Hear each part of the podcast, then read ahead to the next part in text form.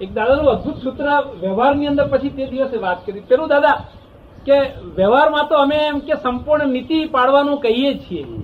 અને નીતિ જો ન પડાય તો વ્યવહારથી નીતિ પાડવાનું કહીએ છીએ. અને એ જો ન પડાય તો નિયમથી અનીતિ પાડ. તે નિયમ તને ઊંચે લઈ જશે. અનિતિનો નિયમ રાખ.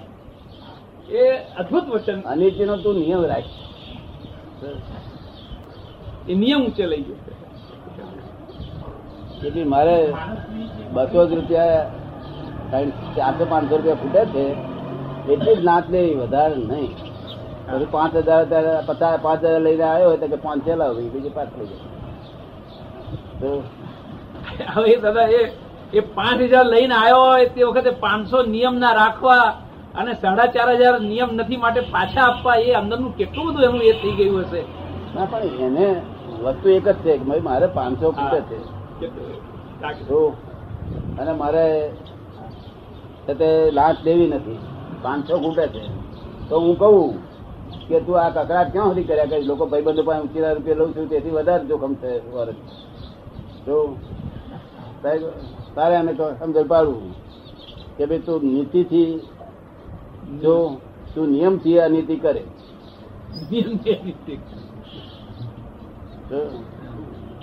એ રીતે. તો આ નિયમથી અનીતિ કરે તે નીતિ નીતિવાન કરતા શ્રેષ્ઠ છે. એ નીતિવાન કરતા શ્રેષ્ઠ. હા. નીતિવાન ના મનમાં તો રોગ પે હે કે કઈ છું?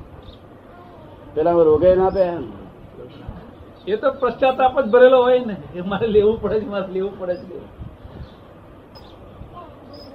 આવું કોઈ શીખવાડે જ નહીં ને. અને આ દાદા વાક્ય પહેલી વખત તો જે સાંભળે છે ને તે એકદમ ઊંચો થઈ જાય છે.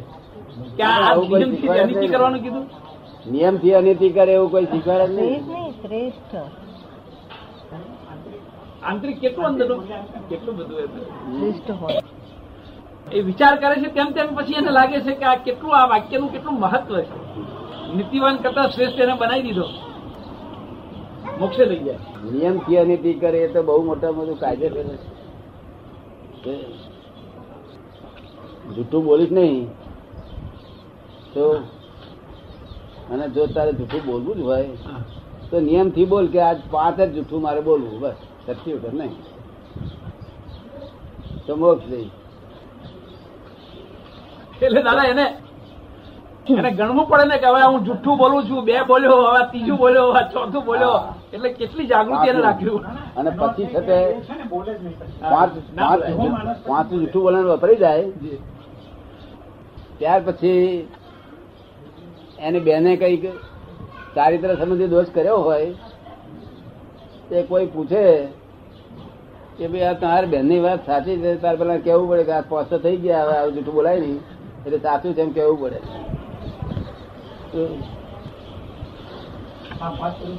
પાંચ ના વપરાઈ ગયા હોત તો પાંચમો અને વાપર. પાંચ તો વપરાઈ ગયા. એટલે નિયમ નિયમથી નીતિ કરે. એટલે પહેલું કરતા જ વિચાર કરે. પૂરા ના થાય. એટલે પહેલી વખત જ જૂઠું બોલતી વખતે વિચાર કરે ખરા વાપરી ના જાય પહોંચ સાચી સાચી વાપરે.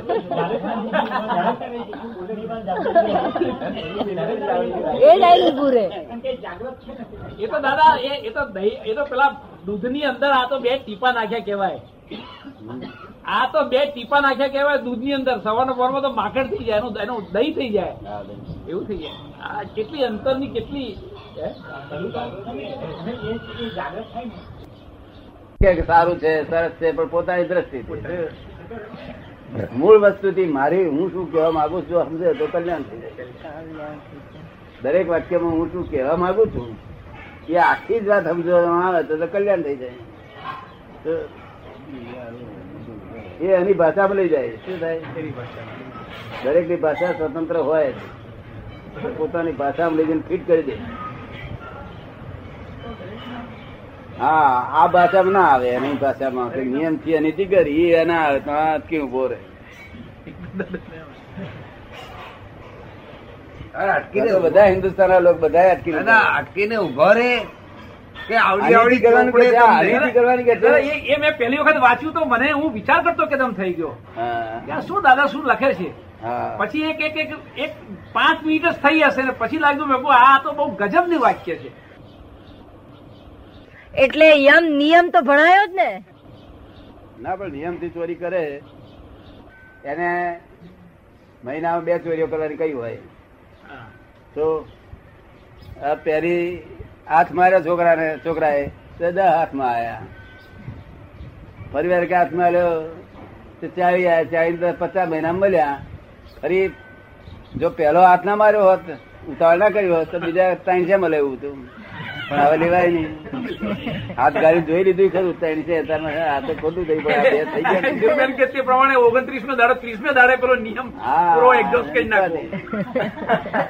ઓગણત્રીસ દિવસ સુધી ઉપવાસ કરવો. પછી દાડે એને મળે જ નહીં ભેગું જ થાય નહીં. એ કોઈ ભેગો જ ના થાય.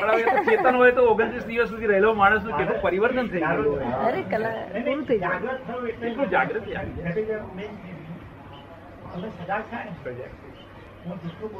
અને એ પછી એનો- એમાં એ સા- જૂઠું બોલવું એ ખોટું છે એમાં સજાગ થઈ ગયો ગણતો થયો ત્યારથી જ ને કે ગણવાનું કીધું એ હેલી છે પણ નિયમથી બીડી પીવી અઘરી છે.